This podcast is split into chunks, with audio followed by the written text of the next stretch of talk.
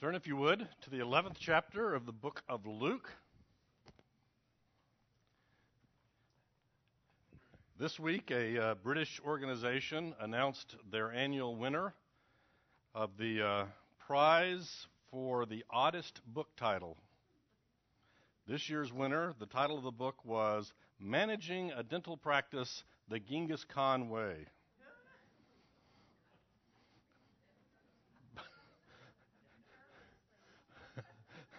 No, I have not read the book. Last year's winner, after the winner was announced, sales of the book went up 15,000%. I think that means they went from two copies to what, 10? Last year's winner was Crocheting with Hyperbolic Planes, which beat out collectible, collectible spoons of the Third Reich. But anyway.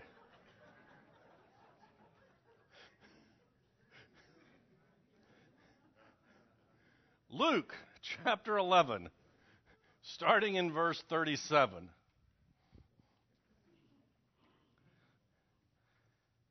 When Jesus had finished speaking, if you have a uh, red letter edition of the Bible, you see all the red before this, so you get some idea of what he's been talking about. When Jesus had finished speaking, a Pharisee invited him to eat with him. Now, at first glance, that seems a little odd. We do not know the Pharisee's motivation for inviting him to dinner.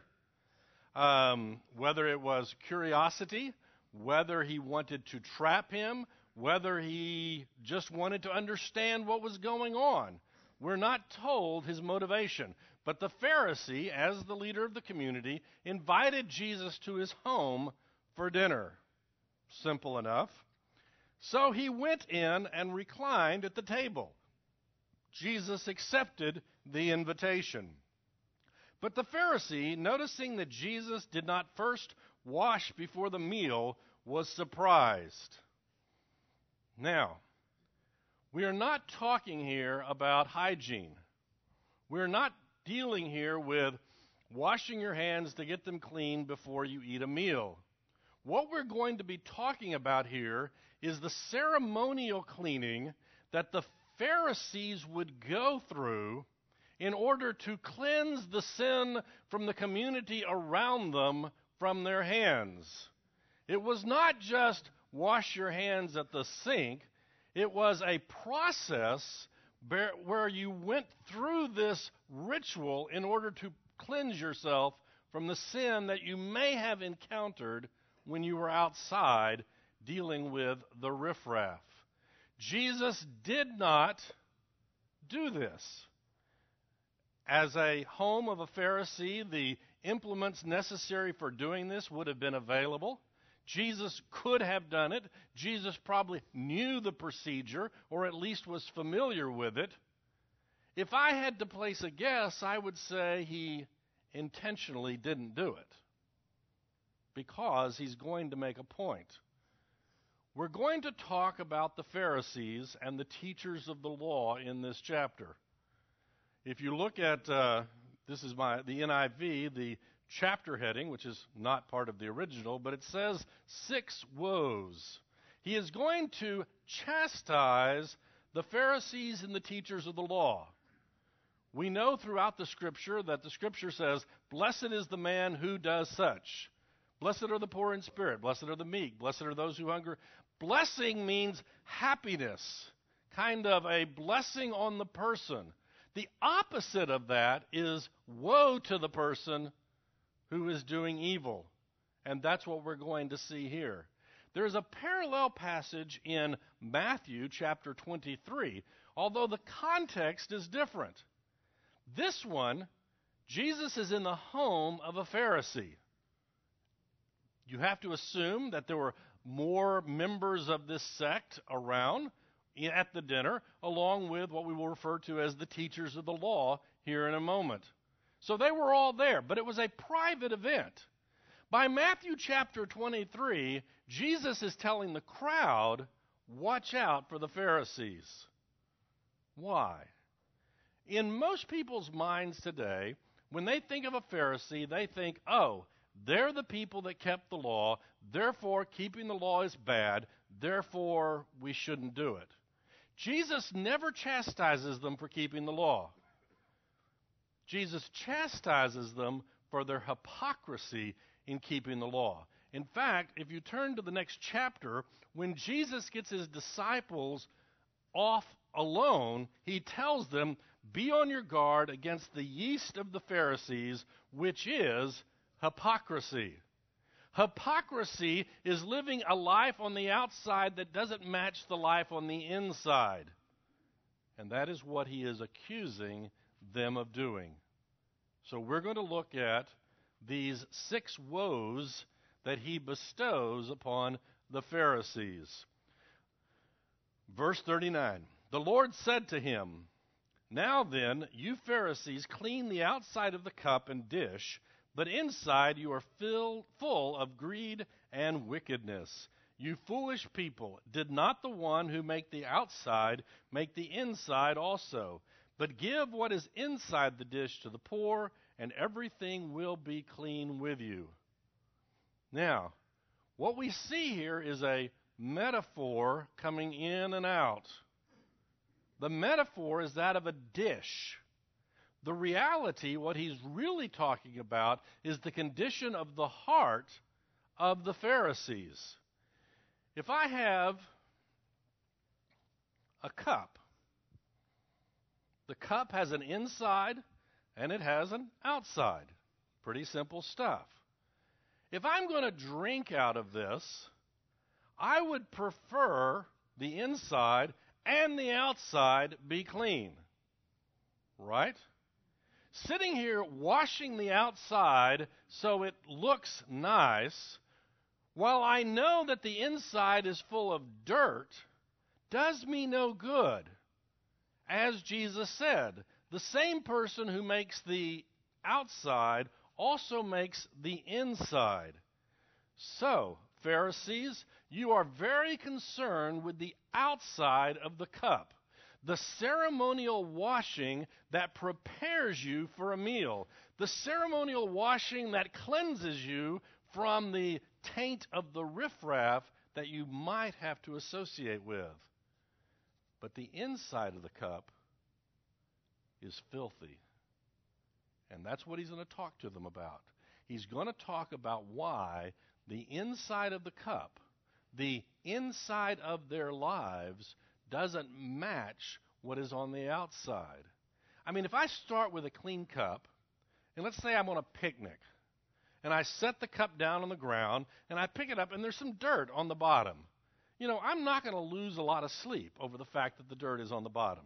It's a picnic. Okay, I brush it off and I. But if I'm on a picnic and the dirt gets inside the cup, I'll want nothing to do with that. I can tolerate it on the outside because the inside is what is important. Now, I would obviously prefer it to be clean on the inside and the outside. Jesus is not excusing bad behavior because Jesus recognizes and Jesus realizes that there is a connection between what is on the inside and what is on the outside of a human being. Let's look at this passage. You foolish people, did not the one who make the outside make the inside also? Foolish people. Now, first off, you have to admit he's not being real nice to his host. Right? He was nice enough to go to dinner. The host was not nice enough to not be surprised by Jesus' behavior. How many knots did I have in that sentence?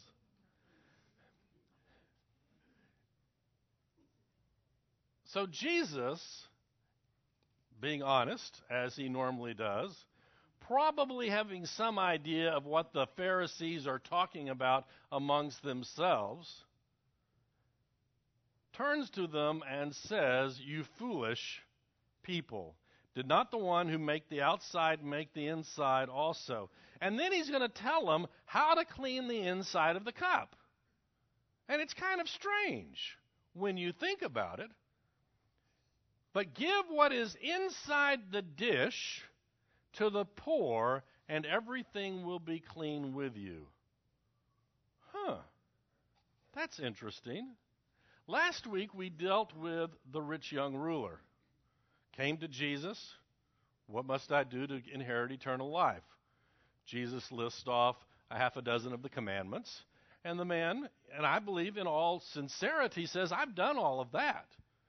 And Jesus turns to him and says, Sell everything you have and give to the poor. And it says the man walked away because he had great wealth.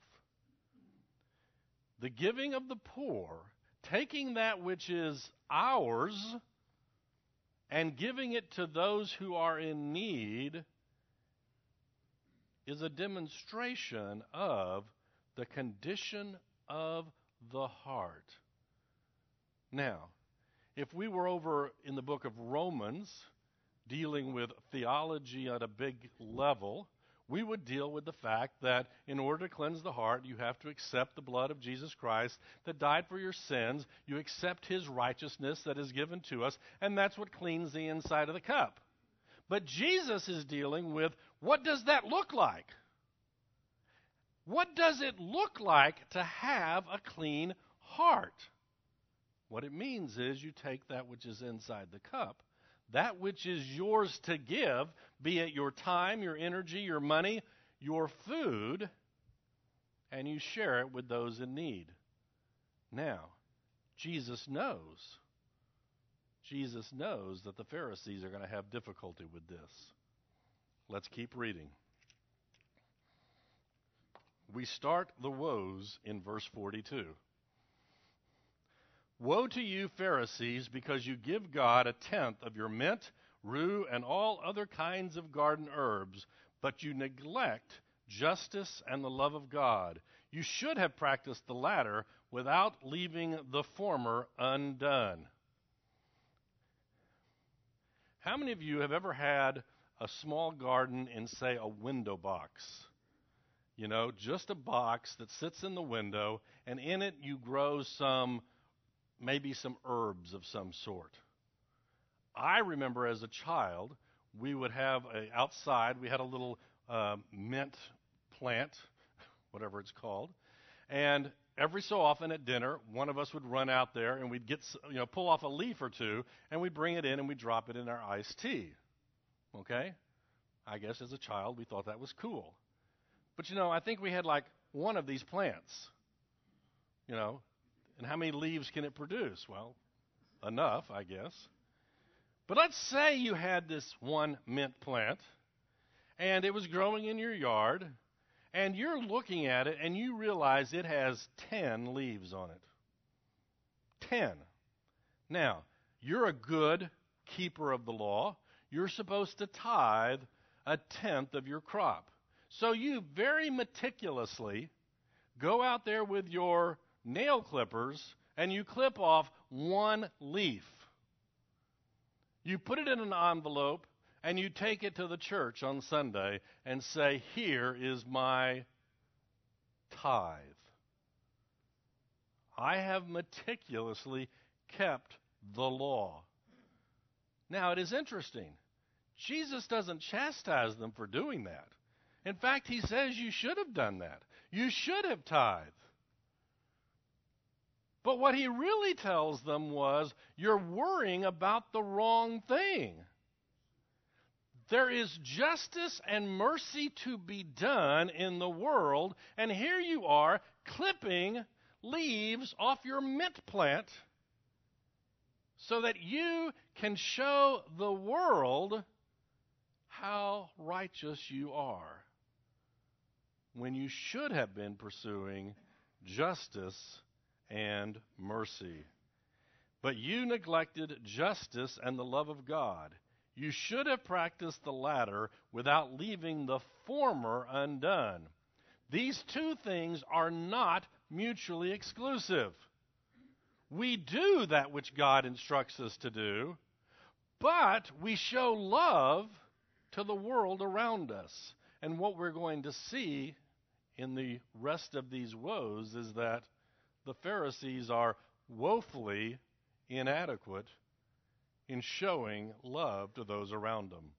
They're not interested in it. What is their motivation? Is their motivation to be right with God? Maybe. At one point, that was their motivation. It appears that their primary motivation is showing off to those around them. Let's keep going. Woe to you, Pharisees, because you love the most important seats in the synagogue and greetings in the marketplace. They go to the synagogue, the church, and obviously there are the good seats, the not as good seats, the really good seats, the place of honor. Pharisees, you go to the synagogue. Why? To learn about God? No. You go to synagogue, the synagogue because you want to be in that seat. You want to be in that place where people will see you and see how righteous you are. That's why you do it. You're either in that seat or you're sitting there plotting how to get into that seat because that's what you want. Now, at this point, we should have a slight digression. Why are we doing this lesson? What is the purpose of this? Is the purpose of this to make us all good little Pharisees? No. There's a couple of good purposes, and then there's a not very good purpose, if you would. Jesus, in the next chapter, warns the disciples about the leaven, the yeast of the Pharisee. The recognition that if I allow a little piece of it into my life, a little piece of it into my community, it will grow like yeast does and will permeate through everything. The primary purpose of this lesson is that we are aware of the leaven, the yeast of the Pharisees, so that when it enters our community, we can say, No. I believe that's why Jesus didn't ceremonially wash his hands when he entered this Pharisee's house. Would there be, have been anything sinful with him doing it? No. I mean, if people want you to wash your hands for 30 minutes or 30 seconds before you eat, it doesn't hurt you to do it. But he knew that by allowing that, he was allowing that leaven into his group of disciples. So, the first reason we study the Pharisees is so that we can avoid it when it enters our community. But secondly, we study it because there's a little bit of Pharisee in all of us. On a good day, it's a little bit. On a bad day, there's a whole lot of it. And while I don't want to beat ourselves over the head with it, I do want us to recognize that sometimes we are obsessed with the minor aspects of the Christian life, and we totally neglect the fact that God has called us to share love and mercy with those around us. We become obsessed with the color of the carpet in the church and less interested in the things of God. We go to a different church. We're on vacation or something, and we go to a different church. And you know what? They don't do things exactly like we do it. They must be wrong. No, probably not. They're just different. So we look at the leaven of the Pharisee that is coming in, and we look at the reality that some of us, all of us, most of us, have a tendency in that direction anyway.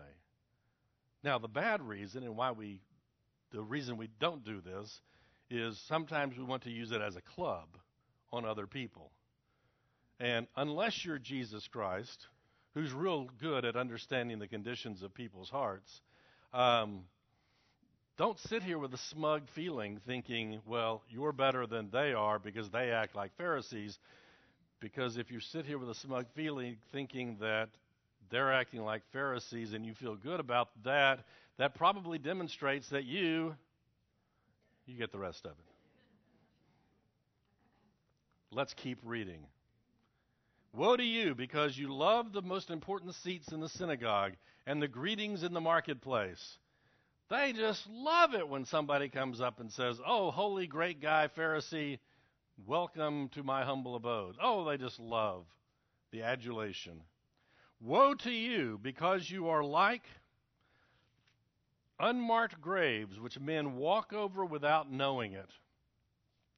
In the public version of this um, series of woes against the Pharisees, Jesus refers to them as whitewashed tombs.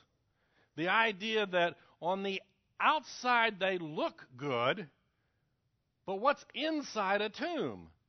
Death. That's all that's there. Here is a little bit different analogy.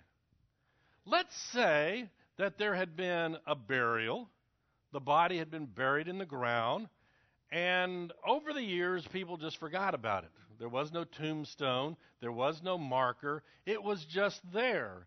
Well, if I'm a good Pharisee and I walk over this grave, I've come in contact with the dead, I've come in contact with a grave, and I am technically unclean even though I may not know about it. Even though I may not be aware of it, I have defiled myself by touching that which is dead. I have been corrupted by something that I don't even see.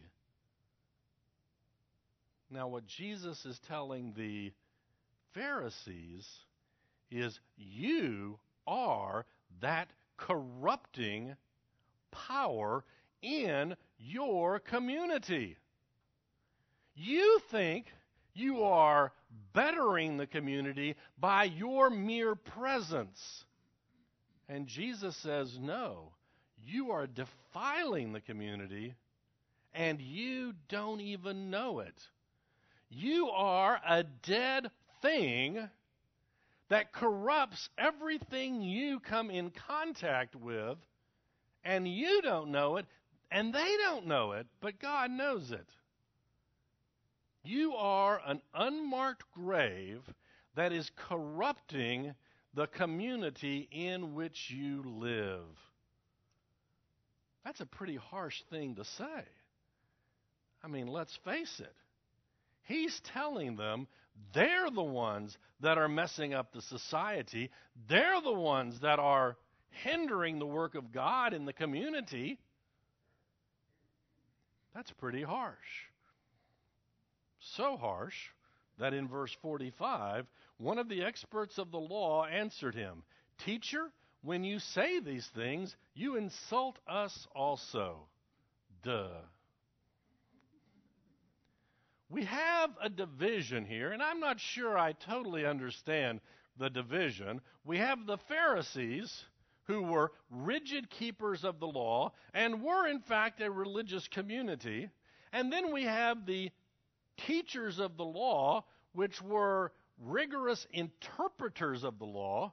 And I'm sure there was a lot of intersection between these two groups.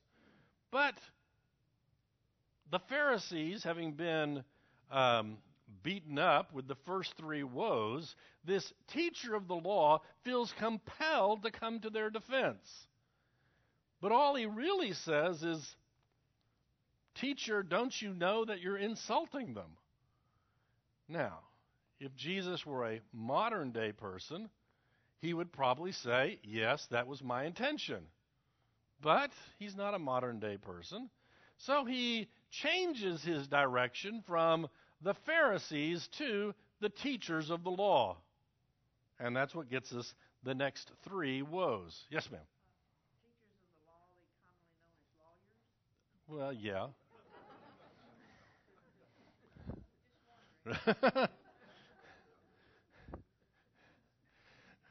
Maybe we shouldn't go there. Experts in the. Oh, anyway. Jesus replied, And you, experts of the law, woe to you because you load people down with burdens they can hardly carry, and you yourself will not lift one finger to help them. What was the burden that they were dumping on the people? Come on, this is easy. Huh? The law. Not just the law, more law. Okay? It's like I come up to you and I give you 10 laws. It hasn't stopped. We're not going to talk about politics. We're not going to talk about law. No. Let's say that I give you 10 laws and you can't keep them. Either they're too hard, you don't understand them, you just don't want to, whatever it is. So you can't keep the 10. So my solution, since you can't keep the 10, is to give you 20 more. Wait a minute. That's not much of a solution. And you don't keep those either. So my solution is to give you 50 more. And I continue continue to pile upon you this burden of a lifestyle that you cannot live. You just can't do it. While at the same time I refuse to help you in any way. I mean, I hate to say this, but I've seen this, you know, in my kids. You'll have a child who's trying to say carry a, a, a bag of groceries, and it's too really too heavy for them. They can kind of almost, but they can't just they just can't do it. And one of the other children will look at them and say, "You're not carrying it right." And I want to look and go, "Why don't you help them?" Well, that would be too much work. It's so much more fun to sit here and criticize the way they're carrying it than to actually help them do it in the first place. And that's the complaint against these experts, these teachers of the law. They have heaped rules and regulations upon the people without offering the most basic help to the people to help them live a righteous life. Why? Because it's so much more fun to sit on the side and criticize. I can just envision what's happening. Okay? I and my expert of the law friends are sitting at dinner. And we saw somebody in town do something bad. Did you see that child? That child stole an apple from the cart. And we sit here, you know, this small group of us, and we start coming up with new rules and regulations to figure out how to keep this abomination from occurring again in our community. Isn't that a lot easier than trying to figure out why this child needed the apple in the first place? Isn't that a lot more fun than trying to understand what is driving these problems within the community? Oh, let's make up some more rules. That's what we do. We are experts of the law.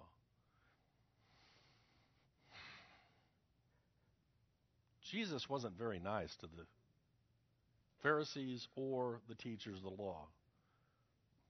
I will try to be real nice, okay?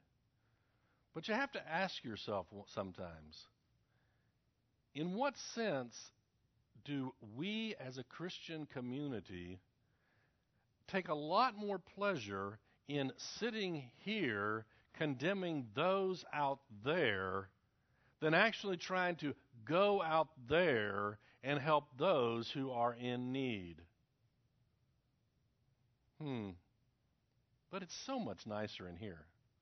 I mean, let's face it, it is nicer in here. What did Jesus tell them at the very beginning? The person who made the inside made the outside.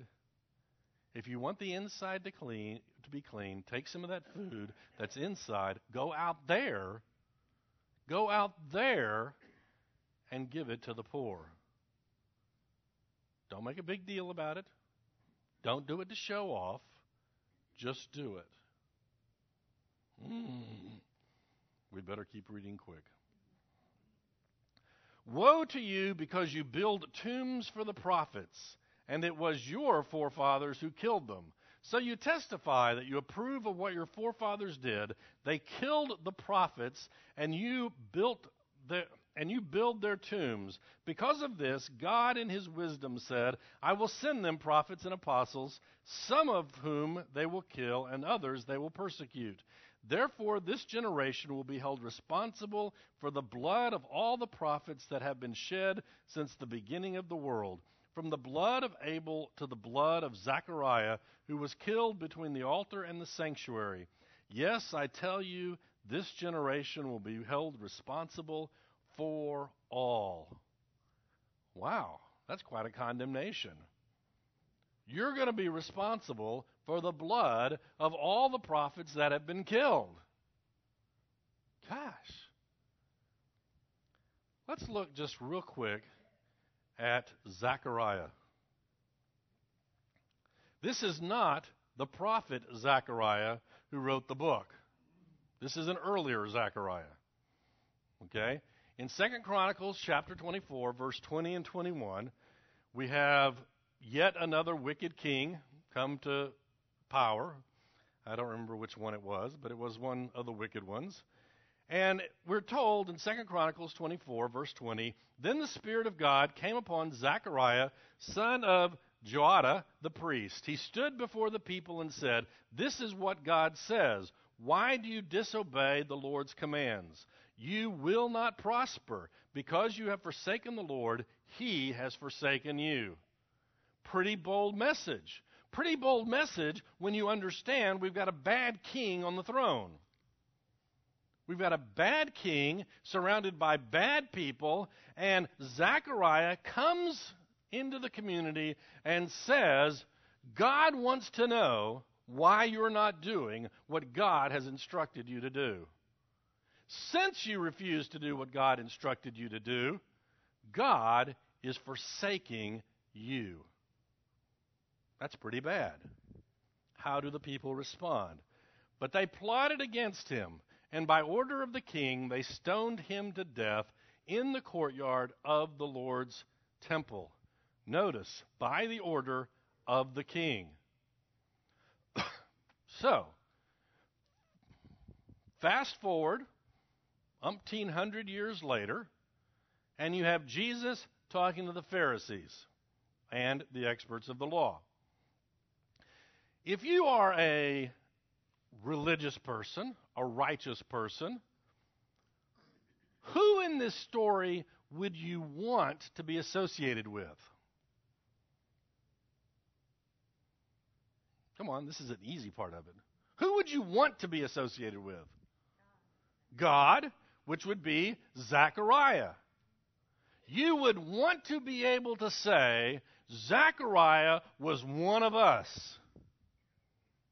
Zechariah did what we would do if we were in the same situation.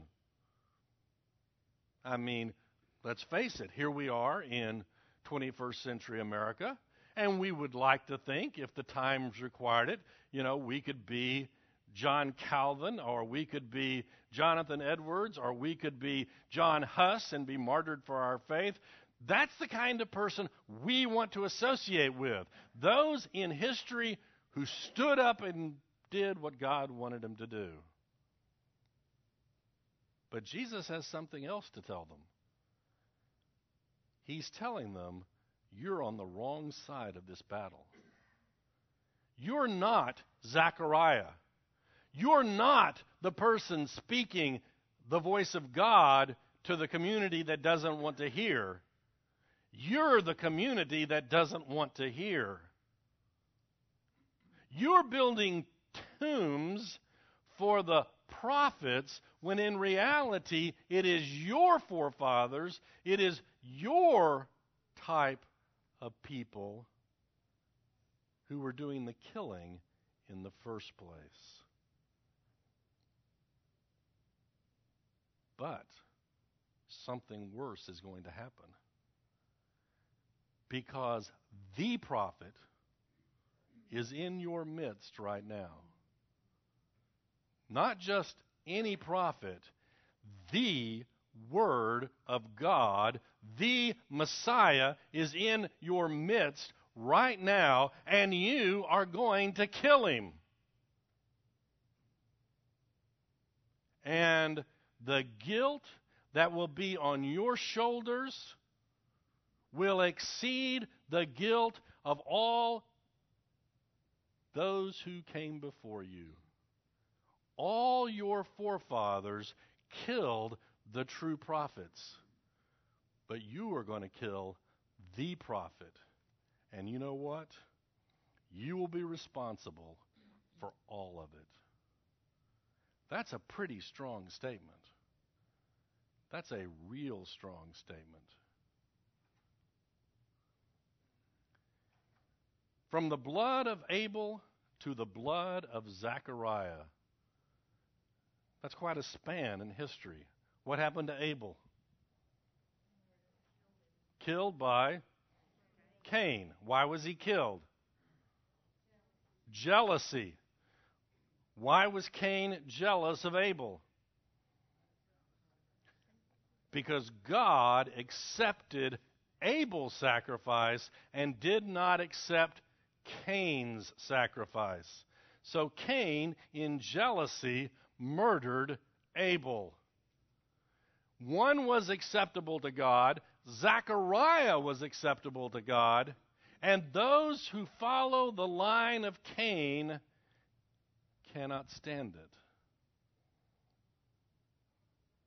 They killed Abel, they killed Cain, I mean, they killed Abel, they killed Zechariah, and now they're going to kill Jesus. And that's what he's accusing them of. You're on the wrong side of this story. You think you're on the right side, but your fa- forefathers were the ones that killed all the prophets. In the same way that you are jealous and envious of the way that God is working apart from you, so was Cain. So were the individuals in this story of Zechariah who ended up killing Zechariah. Just out of curiosity, compare that with John the Baptist. You remember?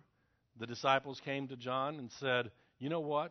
All of your disciples are leaving to go follow this upstart named Jesus. Now, if John had been a Pharisee, he would have tried to figure out how to get him back. But what did John say? He must increase and I must decrease. They're going the right direction. That's what the Pharisees could not accept. They couldn't accept their loss of power and influence in the community in which they lived. Let's keep reading. Woe to you, experts of the law, because you have taken away the key to knowledge. You yourselves have not entered, and you have hindered those who were entering. Experts of the law. What would the experts of the law have studied at this point in history? They would have studied the Old Testament. That's what they would have been experts in. And Jesus is telling them in that, in that body of knowledge, is the knowledge that the people need. And you haven't given it to them. So, what is that knowledge? Well, we know that Jesus, after the resurrection, when he was walking the road, he talked with some individuals on the road to Emmaus. And we're told that he, beginning in the Old Testament, showed them why the Christ must suffer and die. He showed them the gospel in the Old Testament. Now, if I had 50 more hours for this lesson, we could talk about that at length. But let's just look at one piece of it, and that is the coming of the Messiah. The Messiah was coming to save the people. These experts of the law knew that. They had studied the Old Testament. They had studied the writings of the prophets. They knew, or they should have known. But instead of proclaiming to the people the joy of the coming Messiah, they were continuing to heap burdens on the people. Let's say that I go into the community, not the Christian community, the community out there. I go into a group of unbelievers and I begin to talk to them in this way. You know what? Your life is pretty wretched. Your sexual morals are horrible. Your dress is sloppy. Your eating habits are disgusting. And don't get me started on your work habits. Now, when you fix all those things, when you get all of those things straightened out, come to me and I'll talk to you about letting you into our church. What are they going to tell me to do? Or where are they going to tell me to go? It, it, it's a religious context. And you know what?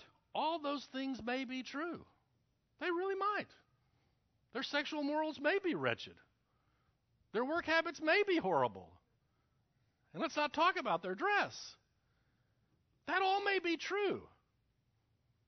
But it's irrelevant. What they need is the gospel.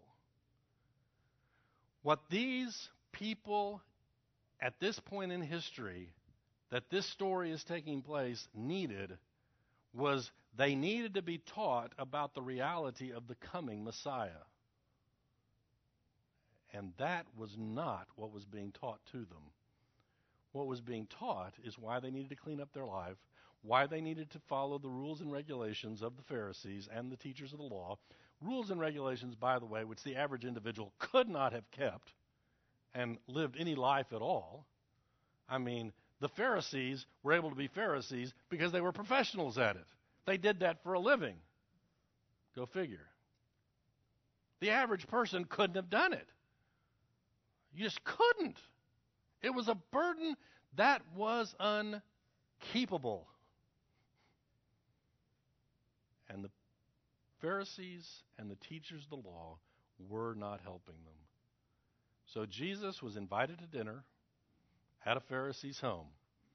And let's just assume it was a nice thing for the guy to do, and it was nice of Jesus to attend. But they made some comment that he wasn't being a very good Pharisee. So Jesus let him have it. I might add, though, at least he did it in private. This whole chapter, I mean, this last half of this chapter, is a private conversation at a private dinner. They could have responded to it in a positive manner. By the time we get to the version of it in Matthew chapter 23, Jesus is telling the crowds, I've tried to talk to them in private, and I got nowhere. Let me warn you about the Pharisees. The Pharisees at this dinner party could have responded in a positive manner. But what happened? When Jesus left there, the Pharisees and the teachers of the law began to oppose him fiercely and to besiege him with questions, waiting to catch him in something he might say. They didn't sit there and think, maybe this guy is the Messiah. Maybe we better investigate it. Maybe we better look at his claims. Maybe we. No. This guy is a threat to us. He isn't like us. And the battle was intensified, and they looked and looked and looked for a way to trap him. Jesus never criticizes the Pharisees for obeying the commands of God. In fact, elsewhere he says, they teach the law, and you should listen to them when they teach the law. Just don't act like they do. Because they're hypocrites. The law is good. We see this in Romans. The law is good and perfect. Now, we can't keep it because we're fallen sinners. But the law is okay. The leaven, the yeast of the Pharisees is the hypocrisy that says, I'm better than you. Therefore, let me direct your life. And Jesus says, No. Go ahead, Jerry. I don't know. I assume that as a group they lasted until the uh, destruction of Jerusalem, but that's just an assumption on my part. Uh, in reality, they've always existed and always will, just not by name. Okay, I don't know. In fact, I'll, I'll go look that up. When the last time in history somebody actually called themselves a Pharisee and meant something good by it? I mean, it's an interesting question, right? I mean, these people obviously thought calling themselves a Pharisee was a good thing. Today we look at it and we go, oh, yes. The temple was still in existence, so there was a sacrificial system. With the collapse of the temple, that went away too, and there's no sacrificial system in place today.